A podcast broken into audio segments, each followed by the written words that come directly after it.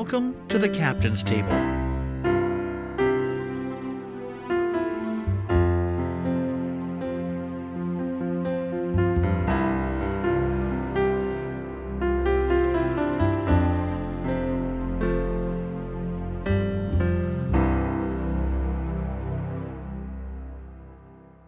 Welcome to the Captain's Table, where we have intimate chats with those that have shaped Star Trek in words. My name's Michael, and today we have a special show for you. We're really pleased to welcome back to the Captain's Table author Michael Jan Friedman. Hi, Mike. Uh, hi, how are you? I'm really good, thanks. Welcome back to the show. Well, thank you. Thank you. It's great to be. You're always welcome, so it's really great to have you back. And for the listeners, we're here to talk about a new Kickstarter project you've got, and, and that's Pangaea. But before we do that, we thought we'd just have a little catch up about some other projects and, of course, have a little chat about Star Trek. Sure, that sounds great. Now, for those who don't know anything about you, uh, Michael, can you tell us, tell our listeners a little bit about yourself, please? Uh, sure. Um, I've written 72 books, the vast majority of them for uh, major publishers here in the United States.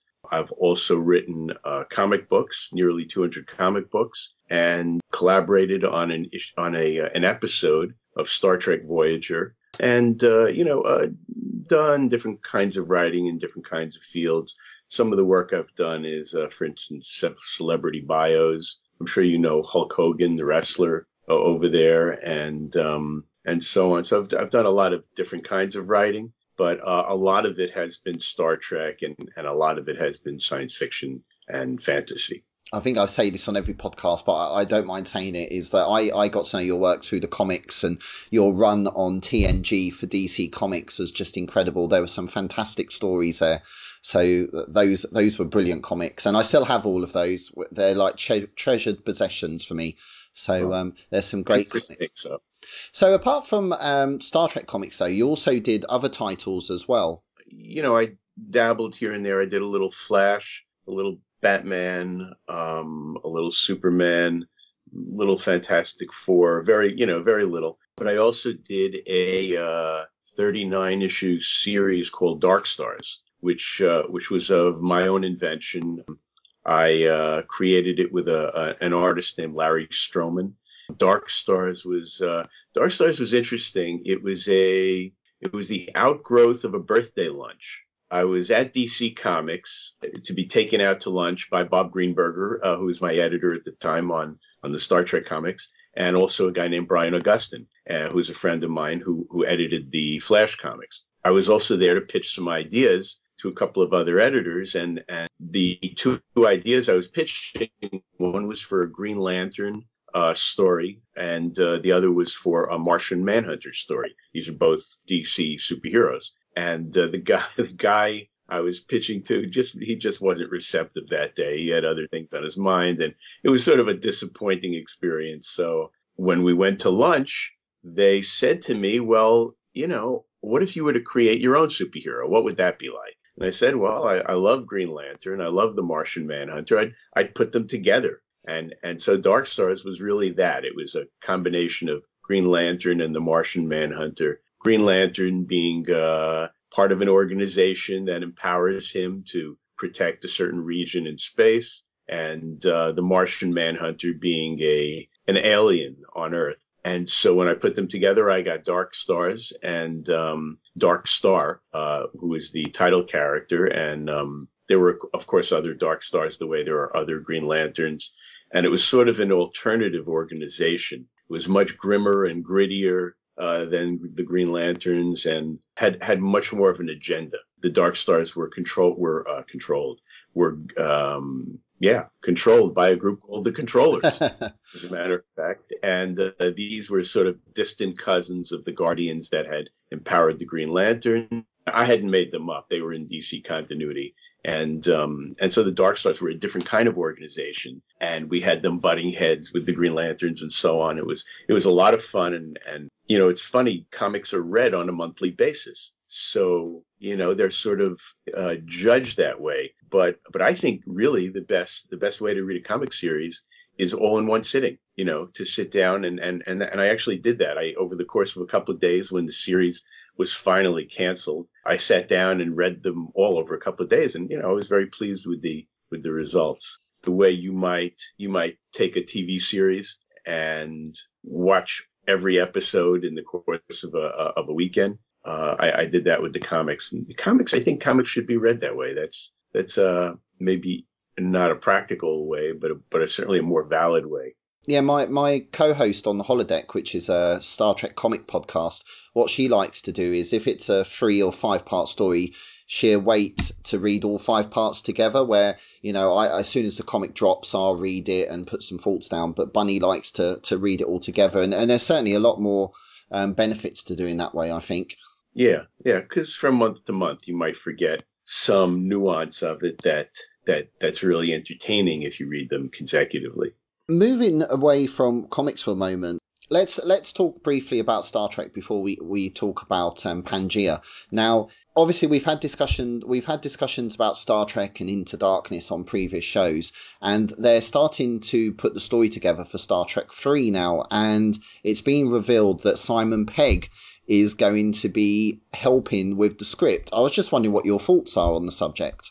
Well, you know, I, I really don't know. I, I don't know. I, I haven't ever seen his work before, so I don't know if that'll be a benefit. I, I certainly hope so. I'm hopeful, but uh, but I really I really don't know. I, I enjoy his acting, and and there is a uh, uh, you know if you're a good actor, there's reason to believe you might be a good screenwriter, but we we don't really know. I'm not, I have to I have to say I'm not a big fan of the first two movies, uh, particularly the second one uh, yeah, I mean, you know, we could spend several shows talking about uh, the plot holes and and the the the inadequacies from my point of view. Uh, you know, to me, the second one was just sort of pandering to you know what Star Trek fans wanted to see, and not really putting a movie out there that's that was um, that could stand on its own or that I can't even begin to tell you. There were so many so many problems. I mean, you know, one is that Kirk is is is is going through the same arc in the second one that he went through in this in the first one. Yeah. It's as if he's starting all over again. And you know, we had just seen this in the last movie. I don't know. I I, I didn't really I didn't really love it. So hopefully Simon Pegg will improve it. Or, or, or as they told me uh, when I got the assignment for the to novelize the Batman and Robin movie with George Clooney, you know, as they told me um, having seen uh, uh, the rushes, uh, they said uh, you can't help but improve it. Brilliant. yeah, that was a dreadful film. so you know, listen, I, I, I wish him luck, and, and, and I'm hopeful. What are you hoping for from the from the, the next film? Oh my God, I'm hoping it's not like the first. yeah. I, I, I think um, you know I'd like to see I'd, I'd like to see an absorbing plot we've kind of the, the first two have you know it was their it was their creative choice to kind of rehash what we've seen kind of put it together in a little different way. I'd like to see something that deals with an original threat rather than one that's kind of be, been been rehashed. And uh, uh, you know a science fiction story that can stand on its own. To me that would be you know if, if he if he has to continue with the continuity that's been established and of course he does then I think the best thing he could do would be to come up with an original story. I, I have a feeling that won't happen. I think he'll be he'll have the challenge of having to rehash some other aspect of Star Trek continuity. You know, you look at at what uh, the comic companies are doing, DC in particular, taking what they have and remixing it. I think if you do it, you know, for a month or something, it's an interesting stunt. But to kind of remix what you have don't I don't see the virtue of it. I, I really don't. If what you have is good, then continue it. You know, if I were to um, work on a Star Trek um, uh, TV show or, or a series of movies going forward, I would pick up from where we left off and go from there. You know, I, I wouldn't. Uh, it's it's about boldly going where no man has gone before, not boldly rehashing what other men have done previously. Yeah, quite right too. Well, fingers crossed for that, definitely. Yeah, I wish them luck. Last time you were on, you were talking to us about the Lost Days Kickstarter. So before we talk about Pangaea, can you give us an update on Lost Days and how that's going? Sure, sure. I'm about 90% finished with that. It's going a little bit slower than than uh, I thought it would. Um, I thought uh, perhaps I could deliver it by the end of February. It's a little bit slower because of the research that goes into it. You know, it's not just a matter of um, finding something. You know, this takes place for the most part uh, during the Italian Renaissance in Italy, and in order to make that, it's not just a matter even of making it authentic. It's it, you know and and and doing a little information dump every now and then to let the readers know that that you know where he is and when he is. It's also integral to what's happening. You know at one point he's dealing with a plague of basilisks and he's approaching it in in a in a kind of logical way and he says well you know it's sort of like the scientific method and his friends there who are 16th century Italians look at him like the what the what? The scientific method hadn't really become popular as a phrase um, until after that. So had I not known that, it would not have rung true. So, so I really have to steep myself in this material, and uh, in order to be as as um, expert as possible, and and and and that informs the uh, the story. So it takes a little longer than than another, you know, than than one of my other books might. I think it's an exciting story. Um, just to recap, it's about the 10 days that were eliminated by Pope Gregory when he instituted the new calendar in 1582, uh, the calendar that we, we in the Western world go by now. He, he corrected the problem, uh, which had dragged the calendar out of whack. But in order to, uh, to get a fresh start, he had to eliminate 10 days. As a fantasy writer, I'm thinking, well, what happened in those 10 days that made them need to be eliminated? and uh, and so it's about that. It's about what happened in the, the, horrific thing that happened in those ten days, and how this 21st century kid has to address it. Anyway, it's um, as I say, it's about 90% finished. I'm happy with what I've got so far. I thank everybody who supported that Kickstarter. I think I, I, I sent out one of our stretch goals recently, which was a uh, novella based on my um, Aztlan series, which is uh, an interesting topic all by itself. It's a uh, the adventures of a noir detective in a 21st century Aztec empire. So that's that's an interesting world unto itself. But um, anyway, so that's where we are with, uh, with Lost Days. Oh, that's great! Can't wait to to read that. So let's move on to Pangaea. This is a, a, new Kickstarter that's launched recently. Can you tell the listeners what, what this is all about, please? um, I was doing some research on something else, and I and and you know, I, doing research, you know, at at the outset is just a wonderful thing. you know, you're you're you're going, wow, I didn't know that, I didn't know that, and uh, and sure enough, I came across uh, some uh, some interesting uh, material on Pangaea. Pangea is the the one of the supercontinents that's formed over Earth's uh, prehistoric past. Uh, there've actually been four of them uh, as far as we can tell. And uh, uh, these supercontinents are formed when the continents drift together. The guy who came up with this idea was almost 100 years ago. Uh, this guy, Alfred Wegener. I've, I've, actually pronounced his name Wegener, which I apologize for in the past, but, but his name is Wegener. He was a student of climate and geology, and um, he came up with this idea that the continents had not always been separate, that they had at one time been a supercontinent.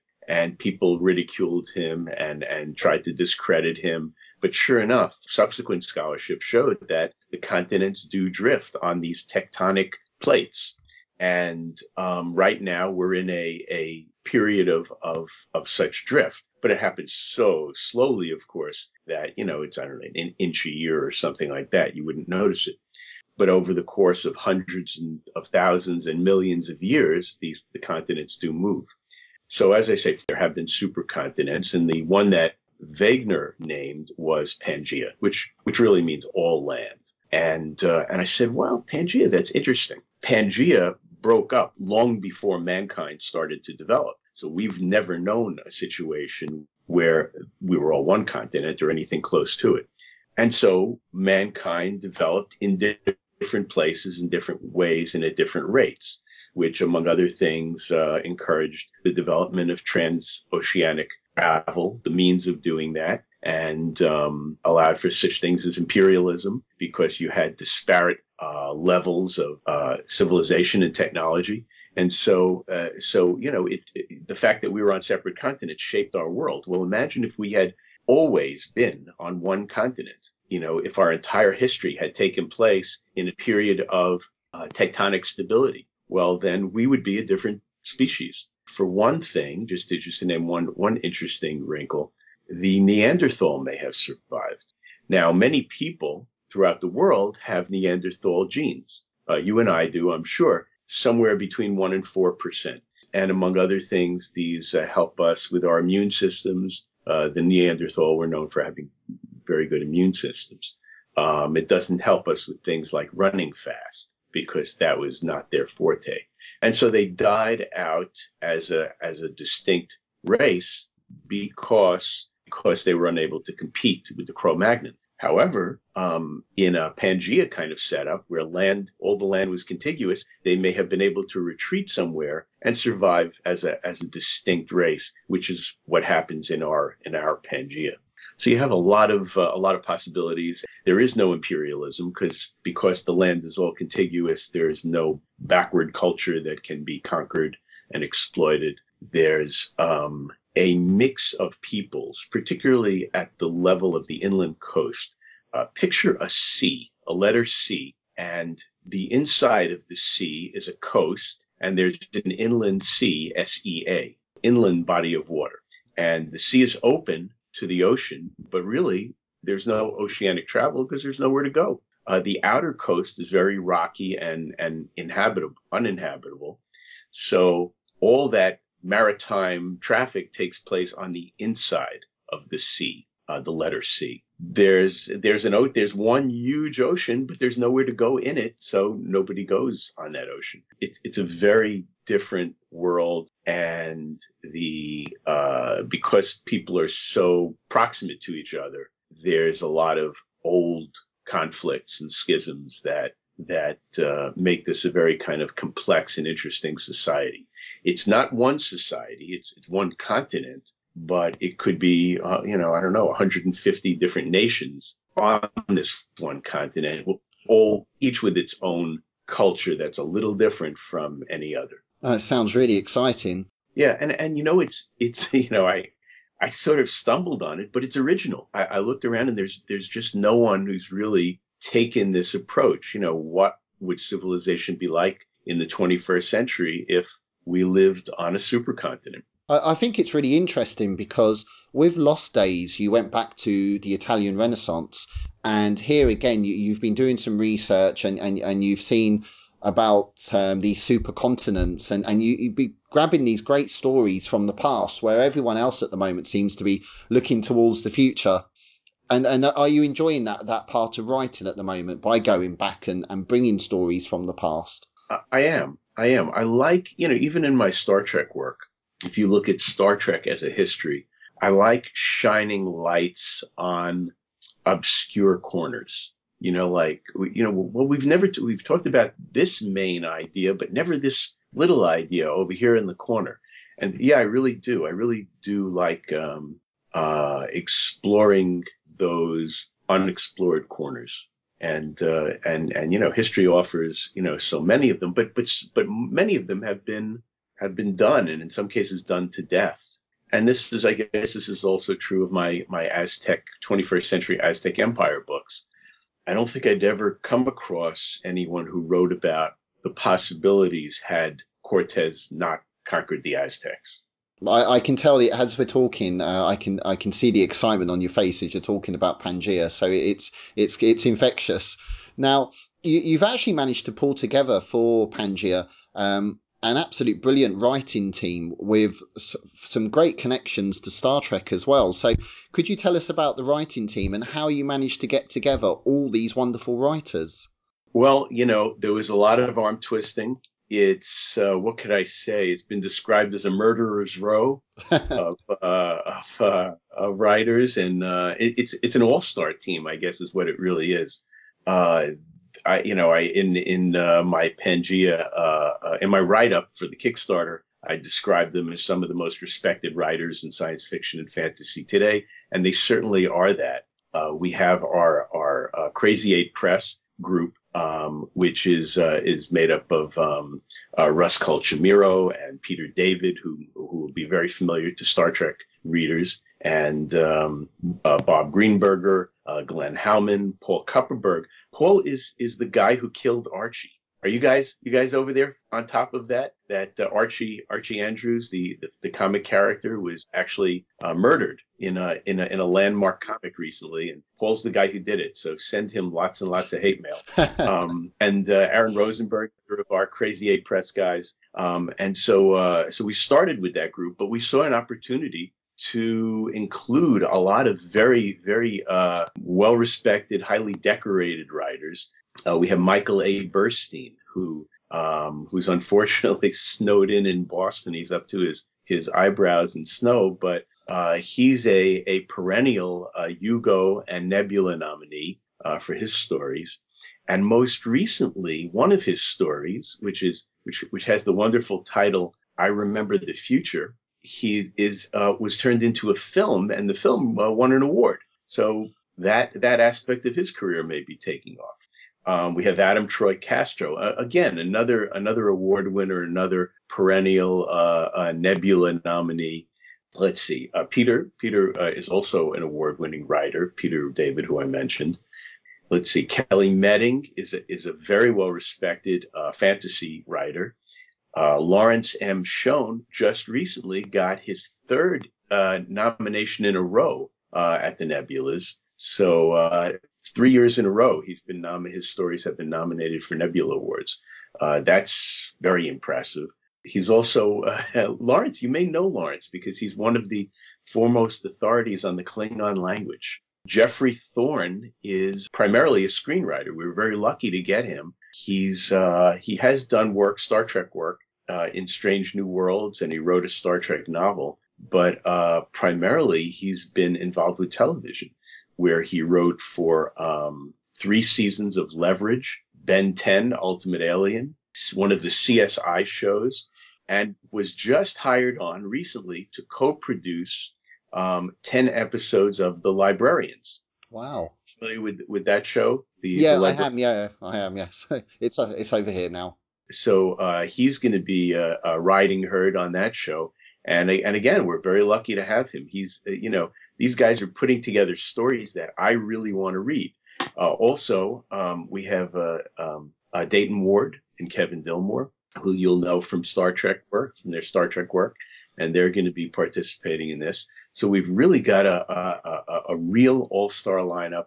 It's not just an anthology of people who were lying around. This is a these these are handpicked um, top drawer writers. Oh, it's a, it's an amazing team, and I know it's early stages at the moment, but um, have you got um, anything in mind for who's going to write what? Yeah, well, you know, we have we have two kinds of stories. Um, one is the we have sort of a backbone, sort of a thread that runs through the anthology, and, and some of the stories will be will develop that thread you know, there's a, a, a, an incident of sabotage that takes place at the beginning. I think I'll probably write that first story. You know, in this world, all energy is clean energy. It's not because they've anyone's made a conscious decision to only have clean energy. It's just the way things develop. They have so much wind available and so much geothermal and so much uh, hydroelectric that there's really no need for any other kind of energy. So they've never developed uh, coal, for instance. Uh, climate change is not a problem there. No one talks about it because because there are no uh, you know uh, carbon carbon fuels in in the mix. But the ones who control all this energy and set the rates um, are it tend to be in the hinterlands on the plains. And so the coastal cities have sought ways to uh, free themselves from the economic tyranny of these hinterland uh, nations. So uh, one of the things they've done is they've created underwater windmills, if you will. You know, we know about these wind farms that that are that are appearing. Uh, that take advantage of, of the winds on the surface of the planet. But in on Pangaea, they've they've developed uh, or they're developing um, current farms where the underwater currents are powering are providing the the energy that's translated into electricity. So it starts off with sabotage, sabotage of one of these current farms. And um, there's sort of a story that runs through the anthology. Uh, and I, I expect uh, I'll, I'll, start it off, and I have some writers in mind to continue it and give it a sort of a sense of closure by the end.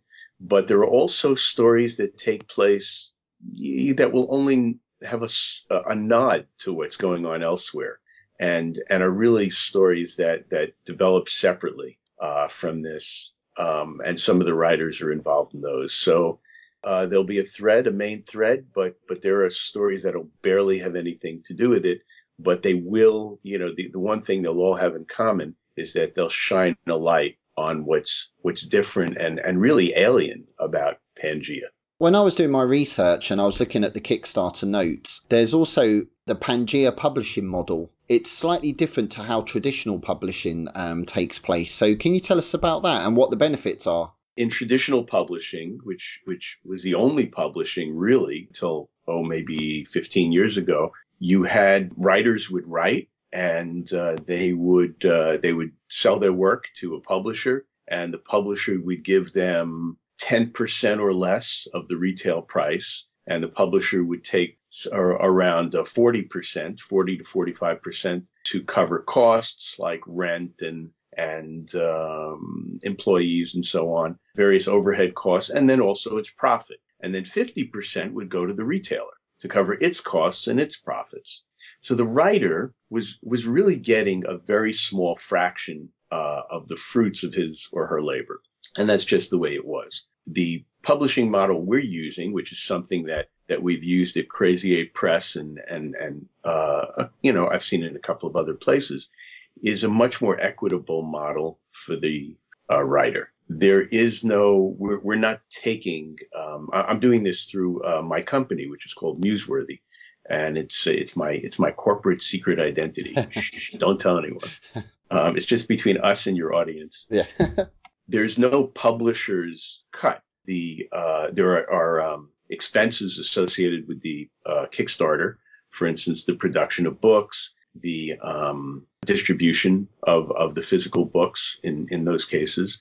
And so there are expenses, but after the expenses, everyone is getting an equal share of what's left. So it's very, it's an equitable model and, an, and it's designed to benefit the, the writers who are, after all, putting their, you know, the ones putting their hard work into this uh, and making it what it is, it eliminates the um, the middlemen, you know, the publisher, the traditional retailer. And it's not that I have anything against them, you know, I, I like people at publishing companies and at book chains, but their sun is dimming. And uh, we had a huge uh, chain go under, uh, you know, Borders went under uh, here in the states and publishing companies are reinventing themselves because they see the day coming when their kind of business will not be around. What we're doing is in part a response to, to events in the real world. We think it's urgent that, uh, you know, that we take steps to maintain our relationship with our readers. Between the writer and the reader is where the magic happens. And that's the relationship we have to preserve at all costs. This sort of publishing model is a step in in that direction. It's a way of maintaining the relationship between the the writer and the reader, and and the reader um, the reader gets to gets to participate in the creation of the book in ways that he or she would not be able able to in a traditional setup. We have a, a reward system that allows the reader to um, be acknowledged in the book, um, at certain levels to, to actually become a character in the book. Uh, it's called Tuckerization, where we take the character's name, and since it's a, a different world, uh, we'll probably have to do that phonetically. But we take that character's name, and that backer becomes a character in the in the story, and and perhaps an ongoing character. If we if we do these anthologies again and again, they'll remain a character. So um, it's a way of becoming an integral part of the the process and the, the and the finished product and uh, it's always a thrill. You know, I, it's happened to me once or twice, but it's always a thrill to see yourself in the context of a science fiction story, particularly one that's written by the writers, uh, the caliber of which we've we've been able to assemble. No, I have to say, um, all the time I've been interviewing the authors, I, I only know of two who are actually um, full time authors. Every everyone else I speak to, like yourself, have a day job.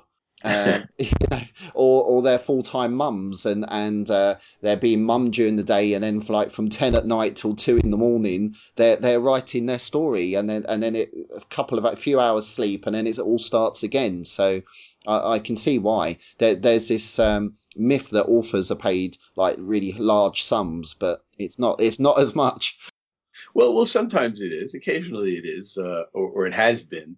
For 20 years, I was strictly a full-time author. I was a, strictly a, a, freelance author, and and lately I've taken to um, uh, teaching uh, troubled kids uh, in a in a in a minimum security uh, setting, and um, and I enjoy that. But um, uh, one of one of the things it allows me to do is because you know is teaching one of the it's a very hard profession you know anybody who's outside it might might not understand that, but it's a very difficult profession.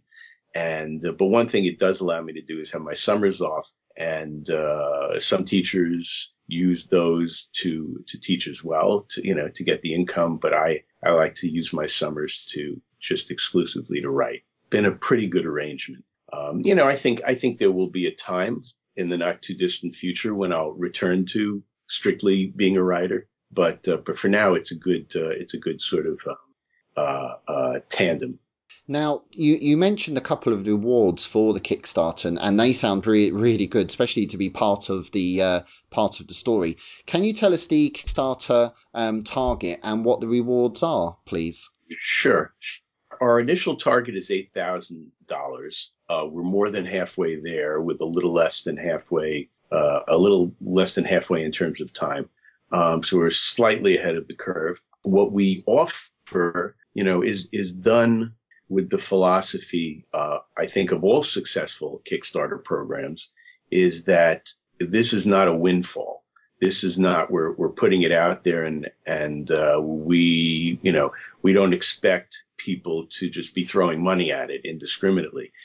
We want to communicate a value if you uh, you could start out the, the lowest reward level is eight dollars. For eight dollars, you get an uh, electronic version of the uh, of the book, uh, readable on your Kindle, your your Nook, your mobile device, and a personal thank you from the from the author, um, which would be difficult to get under any other circumstance. Uh, and then as things go on, the values get better and better and better. For thirteen dollars, you can not only get um, the uh, Pangaea book, which will be a rather large book. But um, you also get because uh, we do have like you know like 13 stories in it. Uh, not only that, but you get um, uh, the novellas, the Aztlan novellas that I've written about that 21st century Aztec Empire. Uh, so so that's a great value. And it gets even better because as we reach our, our stretch goals, every time we reach a stretch goal, everyone who's backed us at any level gets another, essentially another e- ebook. And uh, if we reach our, our ultimate goals, um, if, even at that $8 level, the backer would get something like 16 different ebooks. So, so we're very much focused on value. We want people to feel like they're getting more as, as a backer of this Kickstarter than they could in, in any alternative situation for the listeners, if they want to um, obviously back the project and they want to find out all the rewards, where can they do that? Well, you go to Kickstarter.com and there's a little uh, magnifying glass and it says search projects. And uh, when you click on that, uh, the magnifying glass stays up there and you write in Pangaea, P A N G A E A. And once you do that, all the projects that have ever had that name come up. And this is the only live one that has that name. It's going to be on the left, and you'll see it talks about 14 different uh, uh, science fiction writers contributing to this uh, to this unusual anthology. Um, you click on Pangaea, And um, on the right hand side, there there'll be a green uh, rectangle, and it'll say something like "Back this project." And then when you do that, it'll take you through the the few steps you need. Um, uh, you have to give them a credit card and uh, or or uh, something equivalent, and then you can back the project at whatever level you like. We have an add-on schedule um, where you can, um, you know, maybe you want the um, $13 reward level. You don't need the physical book, but you'd kind of like to be in the acknowledgments. You'd kind of like to name a street or a one-time passerby or something like that. So we have those options on kind of an a la carte uh, basis because otherwise the permutations uh, of of the rewards on the right hand side we'd have hundreds of them. There's no real easy and intuitive way to do that. So we have uh, our basic rewards on the right, including the Tuckerizations, where you can become a character. Um, and then we have a list of uh, a la carte add-ons. And if you want the add-on, you just click on the uh, reward level, the basic reward level, pledge uh, more to include the uh, the value of the add-on, and then write me a little note and say I'd like this add-on. So it's all it's, it's really very easy. And and you know what? I would encourage people to to do it and to get involved with Kickstarter because this is this is not the only worthwhile project. There are others, and and you know people should be aware of them and uh, should know that even if they contribute a dollar to a Kickstarter, it's really helpful and worthwhile, and it gets a lot of unusual and interesting and and uh, helpful projects off off the ground. And of course, it's only if the Kickstarter funds, only if it reaches its goal, that you're charged for your contribution. Um, and it's at that time. So, so if the Kickstarter never reaches its goal, then your your card is never charged. There's some really, as you say, there's some impressive rewards there, and, and as you say, you've really looked at and put a lot, lot of effort into making sure that everybody gets something for being part of the story, which is absolutely brilliant. Yeah, yeah. You know, um, a lot of work goes into putting together the rewards. Eh, more than anything, in the in the in the preparation of the Pangaea site, you know, the rewards were a big part of it. You know, at twenty five dollars, you get a paperback, trade size paperback with uh, with you know uh, of the book, um, and uh, you also get a thank you from uh, from one of the authors, and the book is signed by at least three of our authors. And I that was a conservative number. We'll we'll try and get as many to sign it as possible. And uh, plus, you get a, a an ebook version. So so it's really a, a very good deal, and that includes uh, postage if you're in the United States. If you're in uh, elsewhere in the world, it's a little more.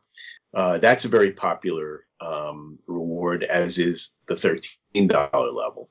And uh, but you know, at hundred dollars, you can be in, you can be a character in one of the stories, uh, a major character.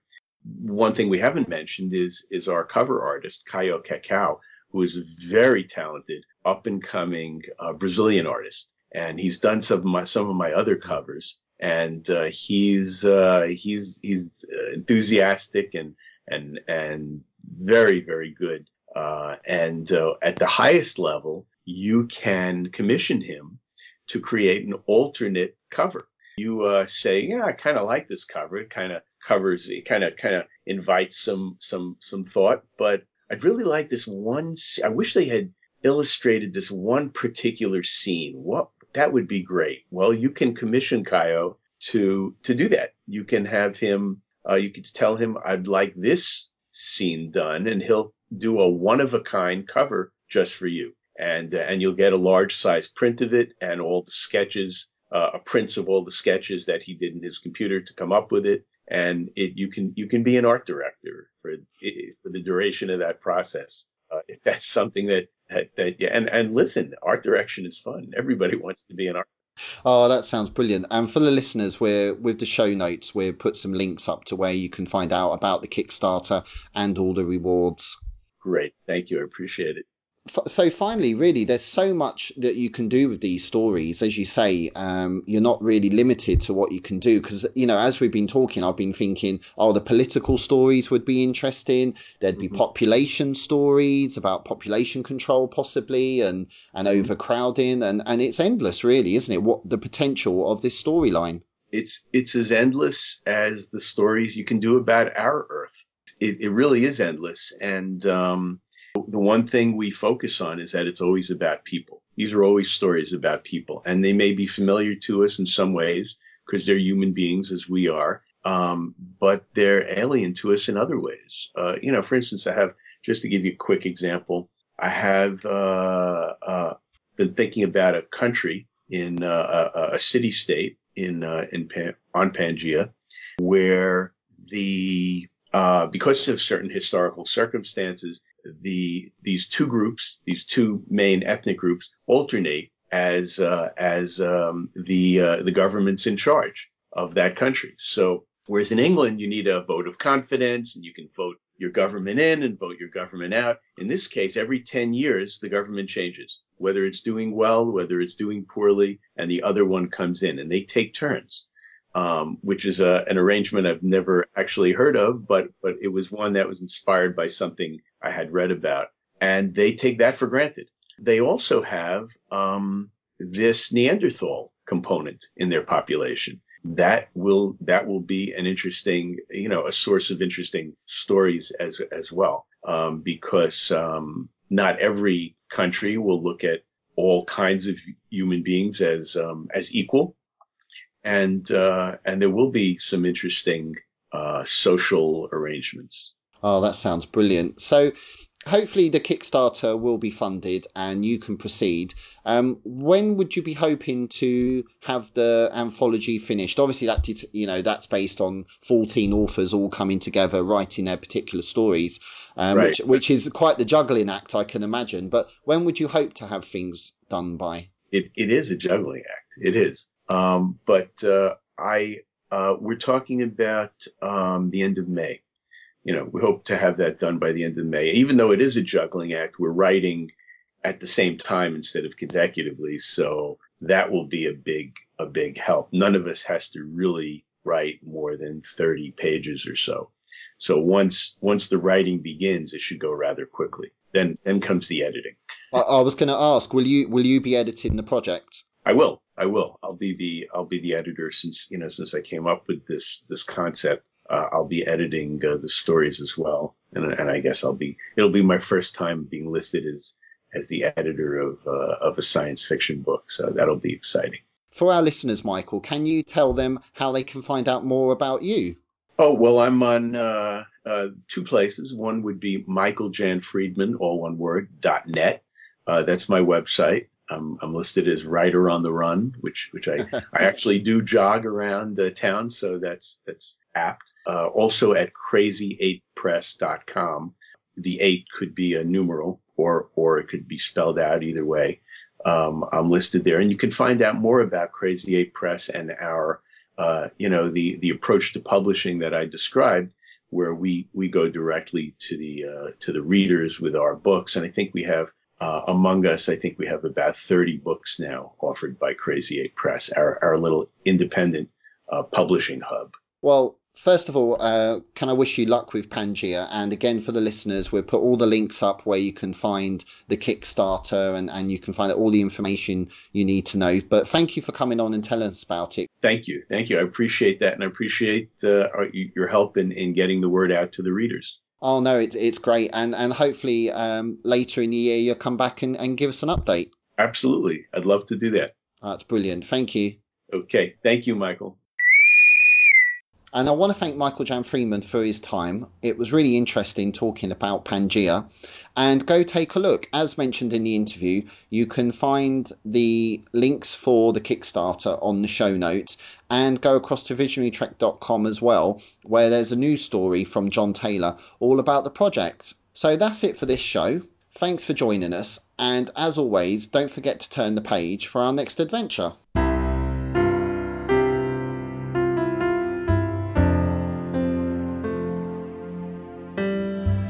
Been listening to The Captain's Table,